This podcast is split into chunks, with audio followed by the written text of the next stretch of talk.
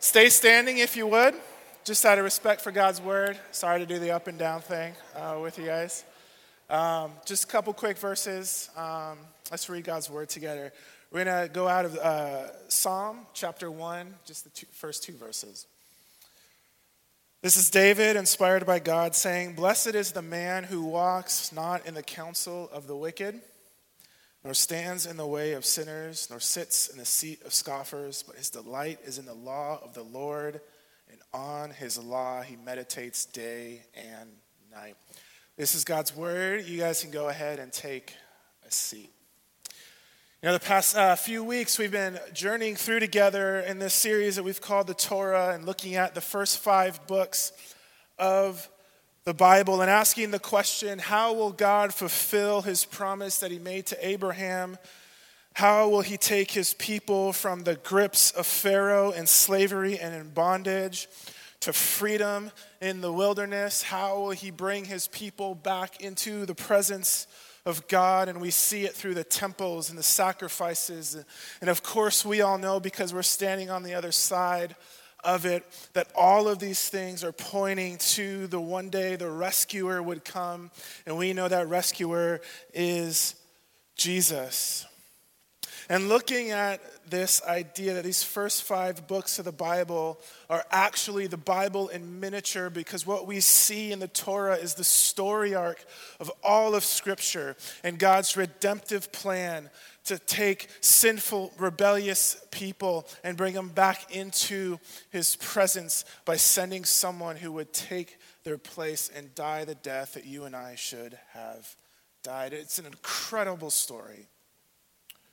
But for the Old Testament audience, and I think what gets lost in translation for you and for me in our culture today is for the Old Testament audience, what the Torah meant was not just simply laws and guardrails and rules, but freedom. And what I want us to look at today as we wrap up this series together in the Torah is not only is this a great story, but it's our family story that reveals a pathway to freedom and into flourishing. Are there any uh, archery people in the house today? Anyone? Couple? Yeah? Oh, all right. Last service, there was no one, so this is amazing. I love it.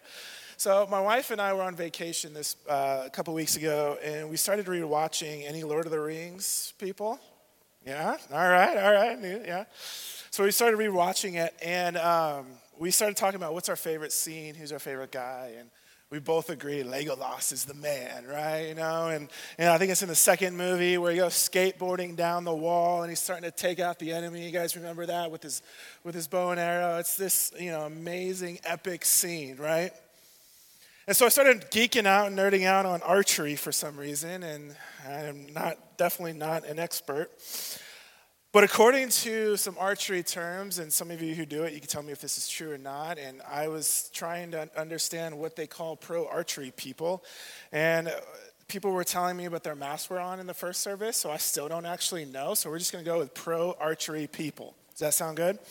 Here's what they say. So, as they're talking about hitting the bullseye, one of the terms they use is we're going to burn a hole in the yellow. Let's burn a hole in the yellow which just means keeping that the bow sight centering into the innermost yellow scoring ring until you shoot the arrow. As I was thinking about this and thinking about the Torah, I was thinking about it, and that word Torah, it means, if you think it means law, you're, you're right. But if you double click on it, and you really take it for what it means, it means law, but it also means in the Hebrew meaning to shoot out of the hand as pointing, to show, to indicate, to teach, and to instruct, to lay a foundation, and also to shoot as an arrow, to hit the mark. See, the law for you and for me and for the Israelites in the Old Testament is meant for us to pull back the arrow of our lives and burn a hole in the yellow. In other words, hit the mark, live in righteousness, pulling back the arrow, empowered by the Spirit, looking straight ahead at God's ways and God's commands, and burning a hole in the yellow. Living in God's ways is to burn a hole in the yellow. At the same time, we combat with it legalism. And our attitude toward the law should be never this sort of fearful or casual dismissal, but rather delight in a wholehearted consecration to God. See, delighting in the law, as we're going to see today in, in, in, in, this passage and what David says, delighting in the law is to pull back the bow of our lives, empowered by the Spirit, to help us to understand and to join in with guys like David and like Paul. And Paul, not Old Testament Paul, we're talking New Testament Paul. Paul says this He says, I, love it. He says, In my inner being, I delight in God's law in, in Romans 7 22. We also know the psalmist in 119 says, I, Oh, how I love the law. So, why love the law? How do we love the law? Here's the big idea today. Here's what I'm hoping we walk away with is that the law is the definition of true humanness and freedom. The law is the definition of true humanness and freedom. See, David in our scripture today is showing us something that is so key to the Torah and to understanding why and what the Torah wants to show us and give us, and that is how to live a life of fullness and freedom. Why? Because the Bible calls what the Bible calls sin, they call it, they usually, um, with sin, they call it slavery and bondage. And so the point of the Torah and the law is to free us from slavery and position us and position our lives to, to live a life of fullness and of joy. And that's why David says, I can delight in your law. I delight in the law because I find freedom in the law. And to delight in the law is to stay focused on the right things, on the right master, burning a hole in the yellow. Now, if you're taking notes today, here's three points that I want to give us and, and kind of look at as we go together uh, this morning. Number one is freedom is not freedom to do anything. Number two, freedom is the power, it's the power to obey. And number three, freedom is not having no master, but rather it's having the right master. But before we get into that, what we need to know about the law, the, why the law was given to rebellious people. The law is not given to a people who are ignorant of God. It's not given to a people outside of God's covenant, nor is the law given uh, in order that Israel might earn a relationship with God. It's not given that Israel might be, it's, it's not given that Israel might be obedient, by, but be drawn into covenant fellowship with God. And the giving of the law comes not in Exodus 1 when the people of Israel are still in slavery the law is not given that they might obey the commands and so merit their release from Egyptian bondage. Is what so, what so many of us try to do is we clean our act up and live the best life we can in order that God might accept us or God might like us. No, what we see in the story arc of Scripture and the Torah is that God always steps towards us first. It's within the context of the covenant with Abraham, then his son and his grandson, that several generations later, the Lord comes to Moses in Egypt. And then we see the law is given after the Lord brought his people out of Egypt. See, the law comes after freedom for more freedom. And the law is given by the covenant keeping, faithful God who has already delivered and redeemed his people. I love the first statement um, of the law is a reminder of this kind of freedom. It's this promise that God gives us in Exodus 22. He says, I am the Lord your God who brought you out of the land of Egypt, out of the house of slavery. And then he gives a law. See, freedom is not the freedom to do anything. I, I love what David says in Psalm 1, and I think it's worth reading again. He says, Blessed is the man who walks not in the counsel of the wicked, nor sits in uh, the seat of scoffers, but his delight is on the law of the Lord. On his law he meditates day and night. The law, what David is saying is the law, what he's talking about is, yes, the Torah, but he's also talking about all of Scripture, all of God's Word. He's delighting in day and night. Why? Because all of Scripture reveals the character of God. And the Ten Commandments, which we know is this great summary of the law, actually doesn't begin with, go do this now, but rather with God saying, remember how I set you free already. It begins with a statement. God says, I am the Lord your God who brought you out of the land of Egypt, out of the house of slavery. Now, the first two books in the Psalms uh, obviously are incredible books, but what we see is these are actually the, the very first two books if you want to geek out here's some homework for you um, are actually the uh, describe the, the rest of the book of psalms. They actually give us an entire sort of story arc of the, the rest of the book of, of, of psalms. And it's, it's incredible. But as you see the first thing that david says is blessed. Blessed is the man who and that word who plays a lot like a because in the sentence. Blessed is the man because he walks not in the way of sinners. In other words, that word blessed here means happy. In other words, permanently happy and restored is the man who walks not in the way of sinners. Blessed is the one who doesn't mold himself to the popular ideas of society, but blessed is the one who delights in the law and walks in his ways. I love what uh, David says in Psalm 19:7. He says, "The law of the Lord is perfect; it's without blemish, and therefore it gives new life to the soul, reviving it over and over and over again." That word "reviving" can also mean restoring. It's the same word we, we see in Psalm 23. So, just as the Lord, my shepherd, leads me beside still waters and restores my soul, so his law is a spiritual restorative because of its spiritual beauty. And I am to keep returning to it, keep running to it so that I might get refreshed just as each day each day needs the life-giving light of the Son. Psalm 19:8 says, "The commandment of the Lord is pure, enlightening the eyes."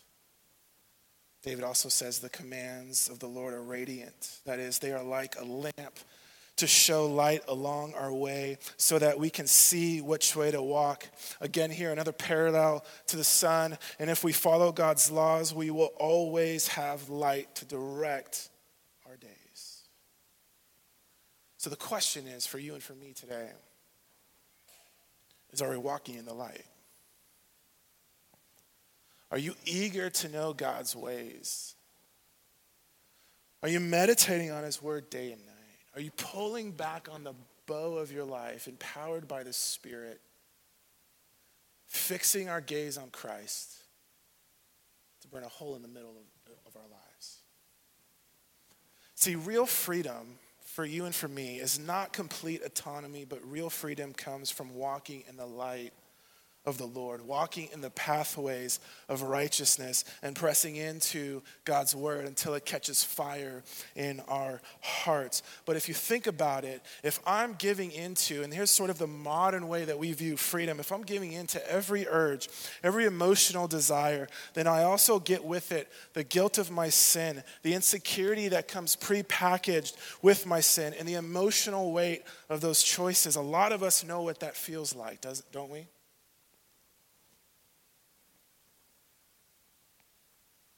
In all cultures, I mean, for centuries, we all know and believe that liberty and freedom are a good thing. It's why people come to our amazing country, right? Is to be free, to experience liberty. Um, it's been a part of the human experience for centuries, this need for human freedom. But the tension that you and I live in, in our culture, in our modern culture today, is that what modern people are saying today is that there is no transcendent world, and therefore you don't need to bow your reasoning to God.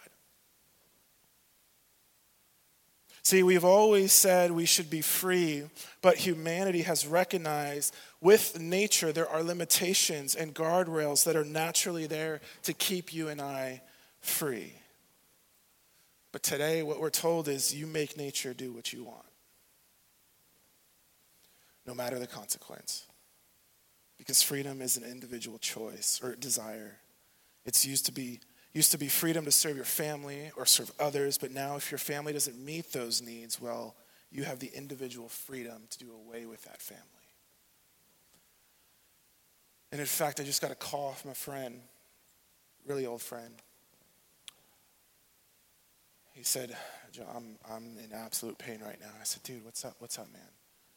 He's like, my wife of 20 years, six kids, says she's leaving me for someone else and that she feels finally free now that she has told me about this other person. Is that freedom? I love what Tim Keller says, and he, he is this amazing quick, and I think it's just a great tool for us. The consequences of a modern view of freedom that you and I really swim in the waters of is number one, he says all values are relative. One of the consequences of the modern view of freedom is all relationships become transactional. All identities are hyper, hyper fragile. All fulfillment is disappointing. And he says, in the end, are you still free? See, this is why David says, I can delight in the law. I can pull back the bow of my life fixing my gaze on God and burn a hole in the yellow by the Spirit's power in me. I'm aiming for God's ways as I meditate on God's word day and night. David is saying there this is where freedom and flourishing lives. See, freedom always leads to flourishing. Freedom is also the power to obey. David says in verse 3 and 4, I love it. He says the the man who is blessed, right? The man who's delighting in the law and meditating on the word day and night is like a tree planted by streams of water and yields fruit in its season, and its leaf does not wither. In all that he does, he prospers. The wicked are not so, but are like a chaff that the wind drives away. I love what uh, one uh, pastor says, Kevin DeYoung, he says, freedom is the ability to do what you ought to do. That's real freedom. Freedom is the ability to do what you ought to do. That's real freedom. See, real biblical freedom is not doing anything. It's, it's doing what we ought to do that leads us to experience the true humanness that God has designed for you and for me. David says it's going to yield its fruit in its seasons, in its season. Having the power and the freedom to obey means that little by little, you and I in our lives, we become and we look like evergreens. Your life becomes more and more radically different from the rest of the world. If you've ever been in a forest and by the river and you see the evergreens, it stands out, doesn't it? It's incredible. You, you, walk up to it, it's, it's beautiful, and you know, man, it's producing a lot of that fruit because why? Because it's sitting next to the riverbank. It's a beautiful tree. And that's how it happens. As David says, when you sit at the riverbanks of God's presence and His Word, you become like an evergreen in your life. Now, it's a process. Because let's be honest, seasons come and they go. But what he's saying is, it's going to yield its fruit in season. So, in the seasons of waiting for the diagnosis, waiting for a spouse, or when you get the raise, what he's saying is stay meditating on God's word at the riverbanks of God's presence, so that whether you're waiting on the diagnosis and the call, or by God's grace you get a raise, you yield its fruit. First of all, we do this because, number one, it's our identity. Exodus 19 comes before Exodus 20, God has already identified the Israelites as the kingdom of priests, a holy nation. They are a people set apart. And the same is true for you and for me. As an apprentice of Jesus, we are a kingdom of priests and a holy nation. And Evergreen stands out because it's different, it's healthy. You can't miss it. David is saying, because we are called to stand out, this is what happens it's staying in the river banks of God's Unmovable is the spirit empowered person who implants, who plants himself by the riverbanks of God.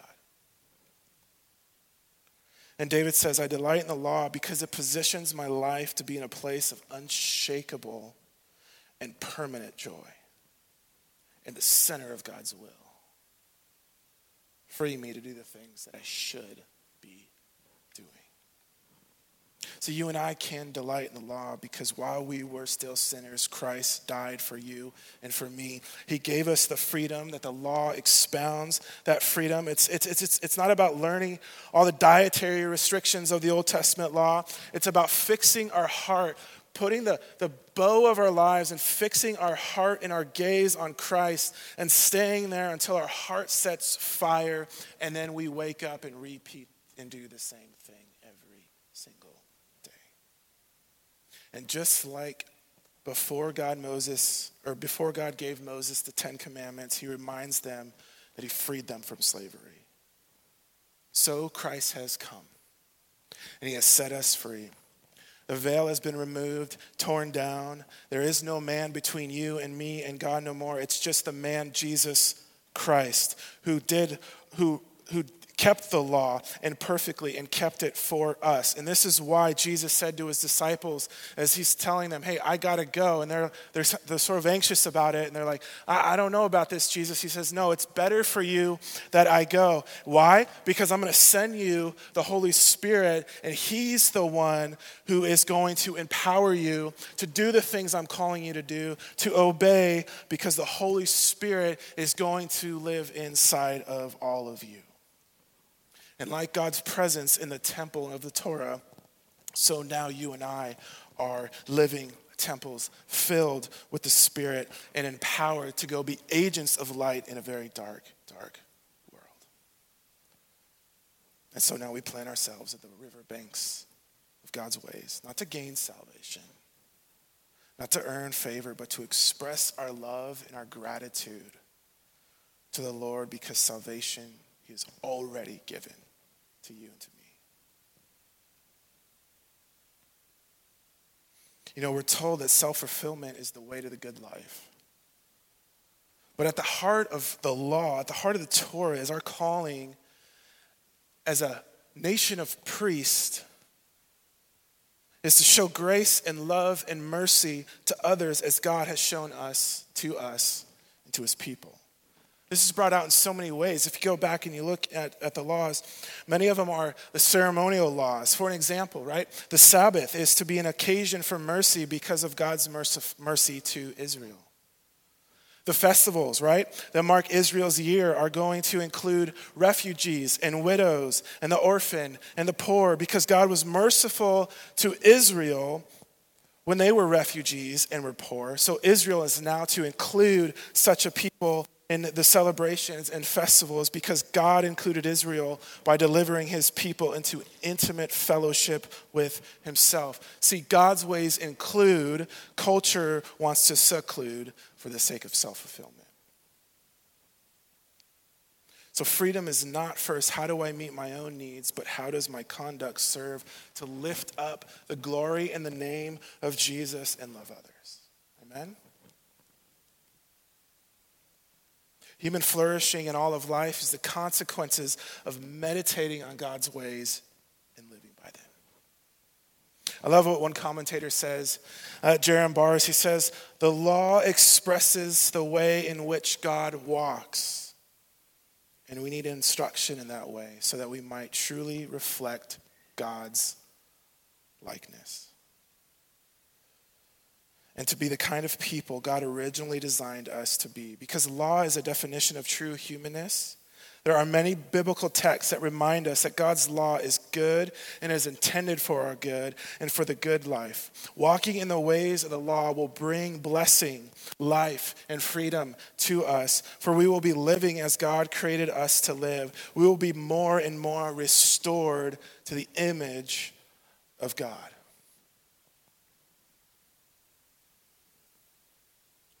This is the teaching of the New Testament, right? Just as, just as much as, as the old. James makes exactly the same point in the first, his first chapter. But the one who looks into the perfect law, he calls it the law of liberty and perseveres, being no hearer who forgets, but a doer who acts, he will be blessed in his doing. Those who hear God's ways and do them in the Spirit's power are the ones that find freedom and flourishing. So, freedom is the power to obey, but it's also the freedom in having the right master. I love what in Exodus 5:1, if you want to turn there, you can. It should be on the screen. Verse 1, he says, Thus says the Lord, the God of Israel. His people are trapped in the grips of Pharaoh, and he says, Let my people go that they may hold a feast to me in the wilderness. And what God is saying is, go get my people out of darkness, out of the grips of Pharaoh, so that they can come into the wilderness and worship me.